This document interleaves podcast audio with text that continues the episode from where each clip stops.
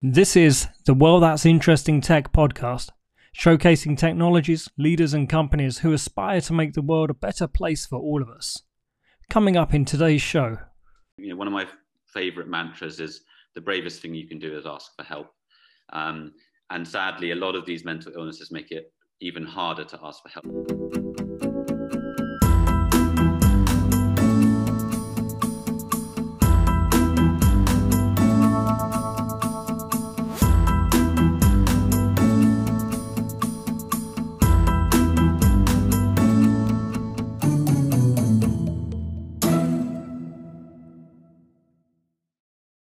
Hello and welcome. I'm very excited today to be joined by Dr. Nick Pryor from Minderful. Um, Nick, it's very exciting to have you here. Thank you very much um, for coming along today. It would be great um, to learn a bit more about what Minderful is and um, and your journey as to how you how you came up with this concept and what you do today. So perhaps if you would like to just um, introduce yourself first of all and tell us a little bit about about what you do. Yeah, thanks very much, Scott. It's great great to be here and um, yeah, so I think I'll probably start with the journey, but to give you a quick summary, I'm a doctor who's now specialising in mental health, working for the NHS. Um, I also um, have a diagnosis of bipolar that I've lived with for over a decade now, and uh, partly because of those two things, really, I find myself with Minderful trying to kind of create a bigger impact and to kind of help people in their kind of daily lives with looking after their minds and it's really been that kind of journey of kind of self-discovery. Sounds a bit cliche, but you know, of, of hitting a few failures, uh, quitting a few jobs, um, almost dropping out of university that have led me to kind of want to do something to help people kind of like me, but probably kind of five, ten years younger. And, and that's really the kind of what drives me to find some solutions for this kind of really what is now a kind of mental health pandemic. And I think what Minderful is really trying to do is trying to get there before um, the illness. It's trying to be proactive, it's trying to be positive, and it's trying to get people to realize that um, mental fitness is just as important as physical fitness, just as what happened in the 90s when the motivation to look after your physical health got pushed up, mainly because of the change in which the way in which we lived so or worked. So we'd go from working on a outside, um, moving around living a sedentary lifestyle. And then the combination of cheap fast food meant that people became very unhealthy. That meant that people had to be proactive. And I think we're at that point now, that tipping point where sadly people's minds are being stressed so much, whether it's to do with social media, uh, the change in our kind of communities, the rapid change in technology, and the loss of kind of some of the structure and um, that we used to have has meant that we are are seeing this point now where one in six people will present to their GP at some point in their lives with a mental health problem. And so we want to kind of um, get there, stop that from happening, and also at the same time build that resilience, which is really just a kind of bank of happiness and positivity to actually prevent mental illness. Yeah, very interesting. So there was some work I was working on a while ago, um, looking at the role of um, emotional measurement within virtual reality to help improve um, you know, many things, very from kind of um, mental health point of view, but also from physical health as well. And there was a startling um, statistic I found, kind of March, March, April last year. In the US, the number of severe mental health problems rose by 700% in just two months. And I guess you know when you started this journey um, i would imagine that you hadn't you you couldn't anticipate the rapid increase in severity and uh, kind of i guess some uh, you know, uh, number of cases that we would see over the next 12 months. So how has that kind of impacted your work? Yeah i suppose kind of in a, in a very selfish way it's been quite fortuitous for us. Like with covid has has been that tipping point, I think, that has um, really put mental health into the kind of public domain to the point where we're seeing people realize this isn't just an, a kind of bonus or icing on the cake. This is something that is necessary and important to, to for us. And, and this is shown probably most in the kind of B2B space where we're seeing a lot of businesses, big corporates realizing that they have to offer a well-being offering. It used mm. to be discretionary, and HR budgets would never quite find the money when when asked for it. But now we're seeing a, lot of these companies kind of have to offer it. And I remember my my wife works for L'Oreal, and it was during the first lockdown. And I was telling her, I bet in the next couple of weeks you're going to be sent an email through with an offering, and um, then the one came through the next day. So uh, yeah, I think it, it, it is. We've been um, quite lucky in that regard. I think a lot of it, you know, when you're setting up a business, whether it's tech or anything, it's about timing, and it's about why now. And I think, um, but and an interesting. Uh, the mental health space does tend to get quite crowded because it is a very it's kind of often quite a passion project you get a lot of individuals thinking they can change the world which is very very positive but equally it means there's quite a lot of kind of low quality badly poorly invested kind of um, businesses out there. So it feels very crowded, but when actually when you try and look at the quality of the products out there, there, there isn't really much out there. Hmm. Well, you, you touched on a couple of very interesting points there I want to explore. Um, so we'll come back to the well-being in the workplace because the workplace is not what it used to be anymore, um, nor is well-being. Um, but just more on the personal side, you talk about these passion projects, um, and it can be it be it can be quite difficult to take that leap of faith to do things that you are passionate about. Um, and you know you can have people turn to you and kind of look look at you strangely. It's like wouldn't it be nice if we could all do things we are so passionate about but we have to have you know a job? Tell me how did you experience that in your life in this move?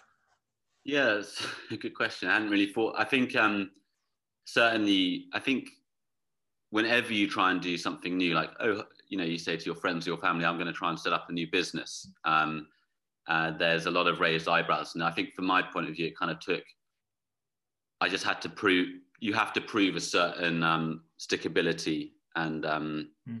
and um, that it's not just a whimsical idea. And I think after kind of around six months, uh, people started to change their, their, their view on what I was doing. It wasn't just a pet project. I, would also say that what really helps is is actually, you know, to add. I mean, credibility is a big word, but you know, if you can get other people to get involved with you. So there's two other co-founders of Minderful, and um, and it just it means that you can have a much more balanced um, skill set and actually suddenly what's just an idea in someone's head becomes a much more credible kind of business model with a nice mm. product with a kind of consumer edge to it. Because I, I set it out with two other guys james and ed and you know i'm very much the kind of product uh, kind of the not the product but the the actual kind of idea like how do we create good science into this product? Um, and a bit of a kind of and then james is an advertising background and he's like well how do we make this product delightful and actually people want to use it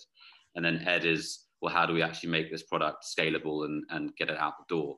And I think having those, suddenly getting a few more people involved makes it much more credible. But equally, I think uh, what I'd say in answer to that last, to that question is that it depends what you're trying to do. Like if you're trying to um, set up a whole new business and stuff like that, that, that requires a certain leap of faith and a big commitment. But equally, what I would say to most people is, is that you can you can reframe most of your job roles and any um, career path to actually be um, of kind of social impact. So whether that's kind of taking a lead on well-being in the workspace, whether that's taking a lead on recycling in the workspace, I think that I don't like these. A lot of people like to put that excuse out there. You know, it's all right for some. You've got the space, you've got the the backing, but actually, I think there isn't. If you're well and you're upbeat and you're passionate about something, you can apply it in many different ways. Hmm. Yeah, I think there's um, you only have to look around and see uh, the kind of increase in the number of people who are talking about, you know, purpose driven, about um, passion, about um, well, tech for purpose is an example of that, I suppose. To feel like there's this, uh, there is a wave, there is a certain momentum that is that is coming right now. Um, so yeah, I, I still still think there's a certain reluctance. And um, if I look back through my career, um, the there was a wave like this that was um, you know um, corporate uh, uh, responsibilities. Um, so um, when you were working within the corporations, those responsibilities seemed a little bit like lip service. Uh, we have to do them because the shareholders are asking for it, and we will make sure that we track you four times a year. Um, but this move towards purpose-driven, uh, towards well-being as well, seems seems bigger than that. Yeah. Yeah, I mean, I think I'm a little bit cynical still. I think probably it's all about well, actually, what the shareholders asking for now. Like suddenly, it's got to a tipping point where the shareholders will get will have a problem if there isn't a well-being offering, and you can't you can't be seen to be a dinosaur left behind, not looking after your uh, employees because you know your brand will suffer. I think going back to more to the personal. So I think there is also you know that capitalist view of the world where it's dog eat dog, and actually as soon as there's any soft kind of umness there, then that's got to be a loss in the in the end profit line. And I think probably um, it's trying to demonstrate that actually one, not only is it um, good just full stop, but also it's probably good overall for the profit line as well. There was some research, and if I can dig it out, maybe I'll stick a link in at the bottom underneath here. But there was some research that shows that those uh, organizations that um, invest in the well-being of their um, staff and employees um, can actually outperform on on the bottom line anyway. So do you think? What do you think of, of that? Is that?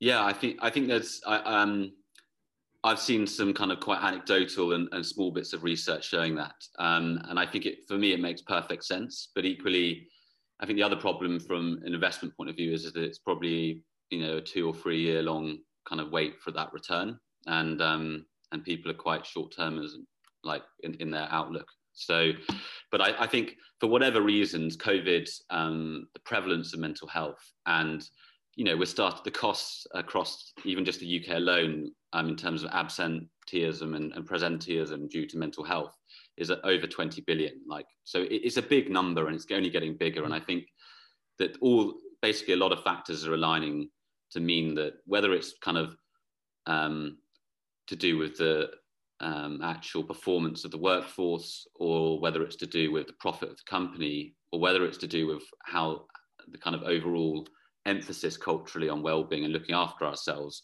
things are lining up. And we have we've seen lots of companies, for example, NatWest one just only a few months ago doubled its its budget for the well-being, and and, and it mm. so it's and I, I, I speak to a lot of people in this space, and there's a really um, brilliant guy called Nigel Jones who used to be the well-being partner at Linklaters, or he was head of well-being but a senior partner at Linklaters, and he had been campaigning for kind of 10, 20 years and just getting nowhere. It was all lip service. No one would actually do anything.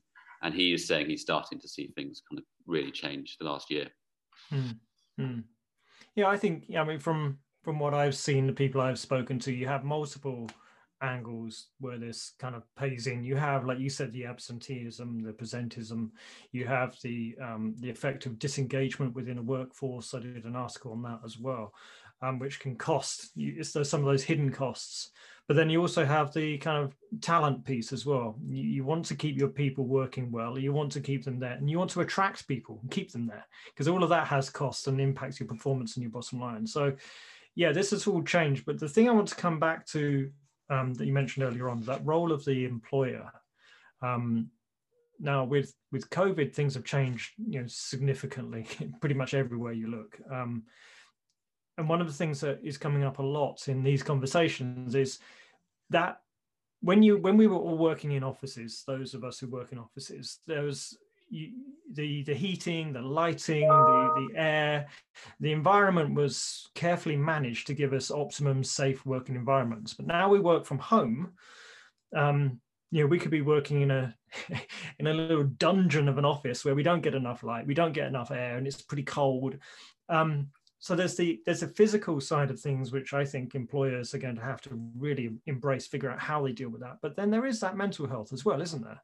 How do you see that role evolving? Yeah, I mean, you're right. There is a physical health point side, but I, I actually think the mental health side is much bigger. I mean, at the end of the day, why are we um, working from home now more? It's, it's to do with the blunt tool of dealing with COVID, which is effectively let's stop us socializing face to face. And fundamentally, we are um, innately um, very um, interactive species. We rely on the tribe. We rely on those interactions to kind of bounce off each other to get motivated to dissipate stress often. And I think mm-hmm. a lot of people are finding the first lockdown, there was the novelty um, of working from home. There was obviously the stress of COVID, but there was the novelty of working from home, you know, only maybe falling out of bed 10 minutes before nine, um, finding you've, you've saved a couple of hours due to the commute, you've saved some money because you're not of the commute. A lot of things were kind of really stacking up where people were saying, God, this could be it forever. But I, I really feel the narrative is changing and people have found as um, the monotony and the constant cycle of just being on site in one place with the same two or three people mm-hmm. is really affecting people's not only their mental health but also just gen- more general things like motivation um, feeling more stress drinking more alcohol i think the shock to the system is only just starting to, to feed through from a mental health point of view. And that's why mm-hmm. if you look at all the curves, you're going to see like the actual physical health implications of COVID will, will kind of die down in the next year or two, but the mental health will peak in a year or two. Yeah. Yeah, I see that too. I mean, we just, um, we have uh, three small children and uh, we were very worried about the, the mental development as well as mental health of telling them to keep away from people it's yeah. not a good thing to tell developing minds that humans are scary and should be kept away from. So these things, I think there's a long, there's a very long tail on this. And from the UK point of view, um, from what I've experienced, it hasn't been very well equipped from the kind of um, um, health service point of view of dealing with mental health. I mean, it has evolved, but I think there was a study I read that in 2019, 11,000 mental health nurses were lost due to budget cuts. Um, so, what do you, how do you see the role of technology yeah. picking up some of that gap? And it's not even a small yeah. gap anymore; it's an enormous gap. Yeah, I think you, well, you've you've started exactly the right point. So fundamentally, uh, we are really under resourced in terms of staffing, and you know that takes years and years to kind of build up that gap. And actually the costs of we're seeing this across the whole of healthcare actually but mental health is just one example. But the the costs are getting are, spir- are spiraling across the west um, because we're living longer we're living more unhealthy lives etc etc and actually you know, and as a proportion of GDP, the you know the NHS um, has only gone up over the last kind of 20 years if you look at the overall trends. So we're going to see that actually um, the government, I think, isn't going to be able to provide absolutely everything, and actually innovative, small, new businesses are going to have to kind of fill the gap, even if maybe they're actually end up being funded, or, you know, by the NHS. But I don't think the NHS is going to be, you know, it's a massive behemoth of a of a tanker kind of moving along um, and it's going to be very difficult to find that innovation through the NHS. So I think companies like Minderful and um, other kind of talking therapy ones like IESO, and there's a whole range of brilliant um, companies coming out now. And I think we're going to have to fill that gap. And we're also going to have to really focus on, focus on prevention. Um, uh, if you, you know, we, have seen heard a lot of public health um, kind of spokesmen recently, but the public health people love to always say prevention is better than cure and I think uh, that mantra is going to be running through like how we we tackle um, all health problems going forward.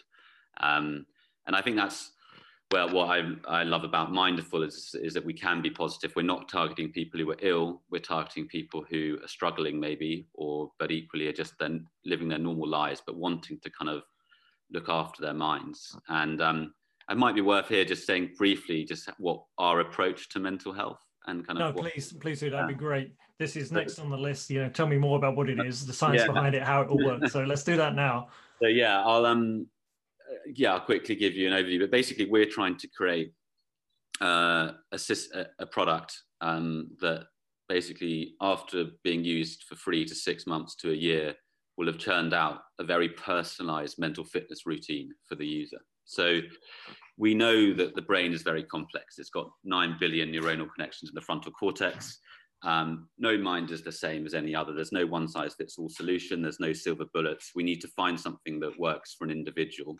So we've kind of gone um, really down that line and said, right, well, we need to create um, a kind of product that allows people to discover what works for their mind. So we, we've done a kind of front end of the app, which is just a really a positive scrolling experience where we've identified hundreds of ideas um, that are good for the mind. People can scroll through those ideas very easily, click on one, listen to a two minute audio saying why it's good for the mind and what we'll be doing next if you want to integrate this into your routine. And if they want to, then they can say, right, I'll put it into my routine, at which point they'll get a drip feed of content for a month that's just prompting them to start trying to get that into their routine. And um, the other thing to say is, is that we don't, you know, we think, you know, Headspace has done a wonderful job at, kind of getting meditation out there to millions of people who wouldn't have done otherwise. But at the end of the day, you know, meditation is only one part of your mental fitness. You can't, meditation isn't going to cure all your problems. You need to find increments across the board. So, what we want to do is allow people to kind of collect um, probably five to 10 different things that become their routine, and we support them to integrate that. And um, the other thing is, you know, on the headspace thing is also like, for example, Calm is a, another, a big, highly mm-hmm. successful well-being um, competitor. And they, my co-founder James always likes to say, well, what if I don't want to feel calm all the time? you know, and and I think that's a big thing for us is kind of offering that broad approach so that people can find something that works throughout their lives, not just at certain moments. Hmm. No, very interesting. And I have to say, the one that um, caught my attention as I was scrolling through this positive scrolling experience. Yeah, I, I, now you mention it, um, I totally get it. As I scrolled through your website, I found it very kind of welcoming. It wasn't intimidating. It was very easy to understand, and it was a positive experience to scroll through. Um, it was very simple to understand it, but one jumped out at me, and that was being mindful with half a pint. you don't find that on Headspace or Calm, I'm sure. No, and I think um, you know we've obviously got to be ca- careful, but equally we are. That's what allows us. We're we're targeting a a well audience. We're not targeting people, and um, we you know there are. Yeah, we don't want to be too. We we found the well-being space as a whole can be a bit too.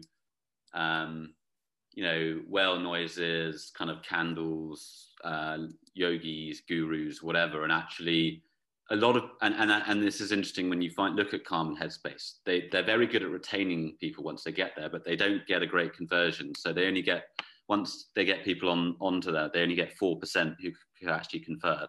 And for me, that makes sense because actually they're targeting a very niche audience um, because they're offering a very specific offering. Whereas we we want to be that more rounded one where we can be a bit cheeky, we can be a bit more real, I suppose.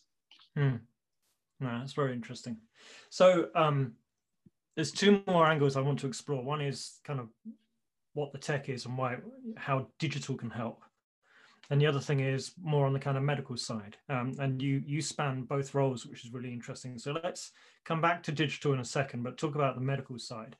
Um, there has been, I have heard it said in interviews that um, one of the challenges in the kind of med tech, health tech space right now is there's so many startups who who want to come in and do something good and their intention is good but there's so much risk that that brings because well the medical space is very well regulated and uh, there's all these things that you should or you should not be doing and there's risk of losing data or you know what is the intended use and how can things be abused or mis- um, misused um, either intentionally or accidentally how do you how do you look at that? Do you, should should there be regulation around this kind of um, uh, technology, this kind of application you're working on?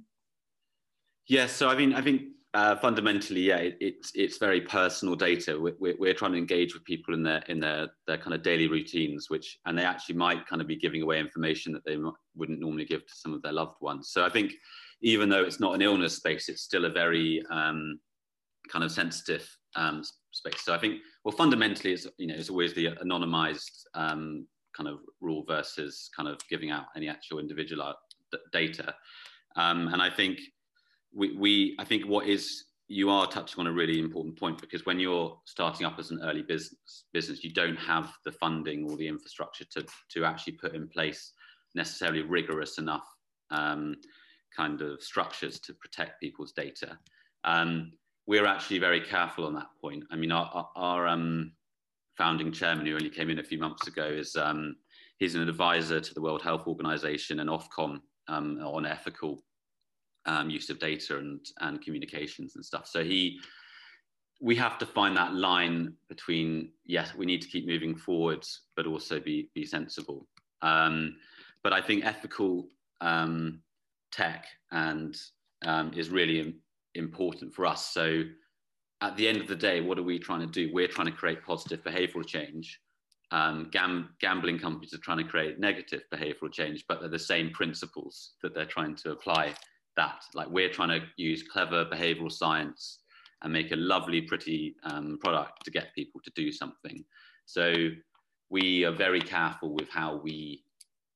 So one of our big, one of the big problems I mentioned earlier on with mental health is is this addiction to social media and the dopamine rush. So we're very careful about making sure we, we don't want to create an app that's so addictive that people come back to it multiple times a day. We're also very focused on creating our, our initial tagline in the first couple of months of setting up Minderful a year ago was the app to get off apps. We want to create an, an app that gets people doing things in the real world and gets them out of the digital world, which sounds a bit perverse for an app to say that, but actually it can work if you get the right balance.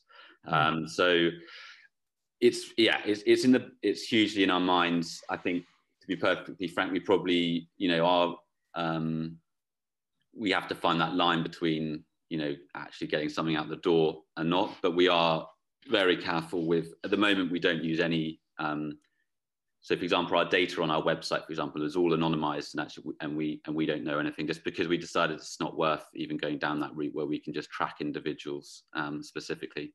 Of course, you can uh, all these kind of getting them to tick certain boxes and stuff like that. But I think at the moment we just want to see how people are interacting with the product. We don't um, and we, we've got a good enough interaction with our target audience that we don't need to be knowing exactly how people are following through each each use of the app. Mm. If mm. that hmm. makes any sense. oh, yeah, it does. It does. Um, it's a it's an area of interest that I think is only for me growing. The more I hear about this, it's just growing even more.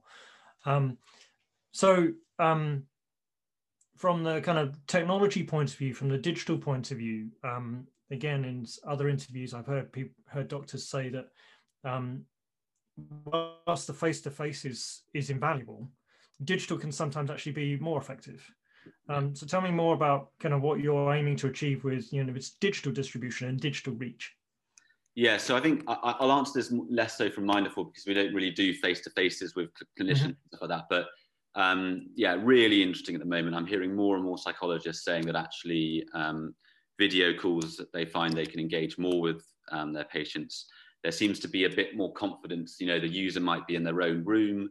They don't feel quite the same like um, hierarchy they might feel in face to face. So they're seeing some big like positives. Um, there's another really interesting one is that IESO, which is a big um, um, CBT provider across the, the country, they don't even do, they just do instant messenger. Uh, and that creates even less of a you know people can can write in, in a message much more candidly and much more openly than they can even face to face on mm-hmm. zoom mm-hmm. And they and that what's powerful about that is that they've then got all the data in in written in words directly from each session and they've done over they've got over a million sessions of cbt now and they're starting to be able to from my point of view they're doing loads of stuff with the data which is of value but the most interesting one for me is uh, they're starting to think that they can phenotype different types of depression because they've got so many cases. They can start to see that actually, and, and once you can do that, then you can, might be able to start actually applying specific types of therapy to specific types of depression, which are more effective than, than what we've got at the moment. So, no, there's really interesting stuff out there. And I think overall, I'd say that psychologists have been surprised at how much they can do there is a, still an old school um, grouping, probably more the psychoanalysis side of things, who really struggle to accept that so. But I think the data is really starting to show that it is effective. Mm-hmm. So yeah, I think we've talked quite a bit about what's happened in the last couple of years and how things have changed uh, for you and for Minderful. Um, let's think forward maybe two five years. Um, so what do you expect to see? What do you want to change? And when it comes to these magical united nations um, sdgs um, sustainable development goals that we're aiming to achieve by 2030 what do you see there? I'd love to know your thoughts.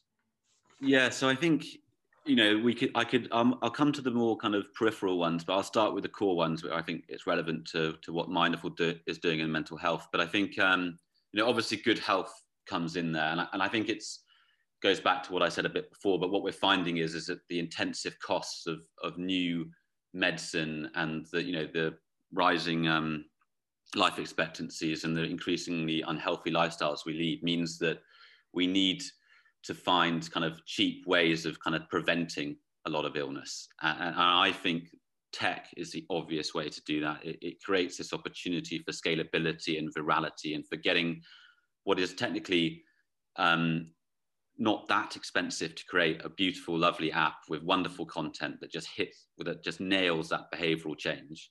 And that, you know, that might end up costing you a million, two million pounds. But if you can get that out to hundreds of millions of people, that suddenly means that this is very accessible and very cheap resource. Um, I think on the, the good jobs and economic growth um, is, is relevant also. I think we're, we're targeting B2C. Uh, we personally feel that people's mental fitness is very personal and that the kind of job environment isn't the right place for that, that to be led from. But equally, we would be focusing on work life balance with some of our ideas and how we're helping people improve their mental fitness, making them kind of more aware of some light touch CBT, um, light touch psychology, understanding failure, understanding vulnerability. These type of things will actually help people make better decisions in the workplace. Um, and then as well, I suppose economic growth, you know, if you've got a, a healthier population, that's only going to um, improve economic growth. In terms of um, some of the other ones, I think, you know, a lot of what we are preaching in terms of kind of is this biopsychosocial model. So people's mental health is very broad. It involves biological factors, psychological factors, social factors. And a big one for us that we've noticed is this loss of community. And COVID has obviously had a big impact on that. But I think we would hope to um, help support people to kind of make those steps, like call grandma, go to the local um, gardening club, go to the local walk club, meet a friend in your local community. Those are the type of things we're going to be, be trying to help people do and achieve. Um, yeah, and I think you know there are others here. Quality education. Fundamentally, what are we trying to do? We're trying to um, educate people to make better decisions for themselves. Um, so I think what we'll be touching on a lot of these, and um, but primarily, um, I think it's really the kind of good. The good health obviously makes the most sense, mm-hmm. but um, mm. even life and land, I'm not quite sure what that goal stands for. But I think one of our core attributes or core pillars of mental fitness is nature. It's something that we think is so important that it's one of only six of our core pillars because we think mm-hmm. getting people outside into the into the green, seeing people, seeing something external growing, seeing something outside of their own inner turmoil can be so powerful. So, mm. yeah, there's loads of things here I think that we can kind of help with and support. Yeah, I think that nature thing is so important. I mean, when I'm having a bad day, the hardest thing I want to do, the hardest thing I find is to get out of my seat and take myself into a new environment. Mm. Whenever I do, it's the most powerful thing I could ever do. It really is. Just getting outside is, even if it's raining or snowing or whatever, so powerful. Yeah, and I, I love that example of whether it, you know, it, I think the weather can be such a powerful thing. And actually, it's weird. We have it at our fingertips. We can see what the weather's going to be doing in two hours. So I often think one of my favorite things to try and get people to change is actually making the most of each day's weather. So you know that one bit of that one hour of it opening up and it being a, a beautiful crisp blue sky like we, we very rarely make that our plan our day around that but actually why don't i just don't you know why don't we hmm. interesting indeed yeah so if if um, any of our viewers want to kind of get some inspiration about how they can how they can help some of the issues you've been talking about maybe they've got their own challenges that they're trying to deal with where would you point them what advice would you give them yeah, so I think um, specifically around mental health, um, we're, we're, we're probably not the service, service for you if you're acutely unwell. Um, but what we are is, is, there for you when you're in that process of recovery and well enough to engage with these things. You know, if you're really depressed or really anxious, trying to create a new habit is really stressful and actually can often exacerbate the situation. So if you're feeling ill enough to think you need help, ask for help, and and that's with professionals. Uh, you know, one of my favorite mantras is the bravest thing you can do is ask for help. Um, and sadly, a lot of these mental illnesses make it even harder to ask for help. So when you're depressed, you don't think you deserve help. When you're anxious, you're too scared to ask for help. And when you're psychotic, you don't think you need help. So if you think you need help, just go go go for it. Okay. And and I, I would say there are some brilliant resources online. Every GP practice now has a kind of community well-being and first access point for people with mental health problems. So I, that would be my first point of call. Okay, excellent. Well, thank you very much um, for everything you've shared with us today. Um, I will we'll wrap this up, but there's always at the end. I always like to ask one question, and um, you don't have to answer, but it's it's over to you. It's not a difficult one at all, but it can it can catch you off guard. The question is just simply: Is there anything that you'd wish I'd asked you today that I haven't, and anything else that you want to share? Um, I think yeah. I think the only thing I would no, I think I've enjoyed the conversation very much. It's kind of, and it's been quite kind of um, varied across the kind of mental fitness and mental health. I think um, overall, um, I suppose I would. I, I, think it's always important to say that I did mention it very briefly that um, that I do ha- um, have a diagnosis of of bipolar, and I think probably the last thing I'd say is is that um, being able to talk openly, whether it's something kind of sounds quite serious like bipolar, or if it's something stressful, and this feeds into the kind of asking for help, but it is always better to over communicate than to under communicate. And um, I see it all the time. And because one, by the time you're um, really ill, it, it, gets so much more difficult to, to manage. And so um, I would you know, err on the side of caution, speak to a loved one, get a sense check of where you are just with someone else other, other than just in your own mind. That would probably be my last point. Okay, that's brilliant. Thank you. I'll uh, keep that there and we'll leave it there. I'll just say for anybody who's watching, if you've enjoyed this, um, please don't forget to like and subscribe to the YouTube channel. There's plenty more videos there that hopefully will inspire and interest you. And, and on that, Dr. Nick Pryor, thank you very much for your time. I'll make sure I stick some links in to the projects that you're working on for Minderful, and uh, I'll just leave it at that. Thank you so much. Great to chat, Scott. Thank you.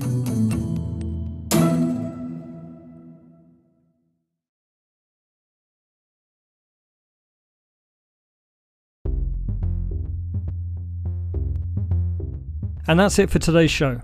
As usual, a big thank you to our guests for joining us on the show, and a big thank you for all of you for listening and tuning in.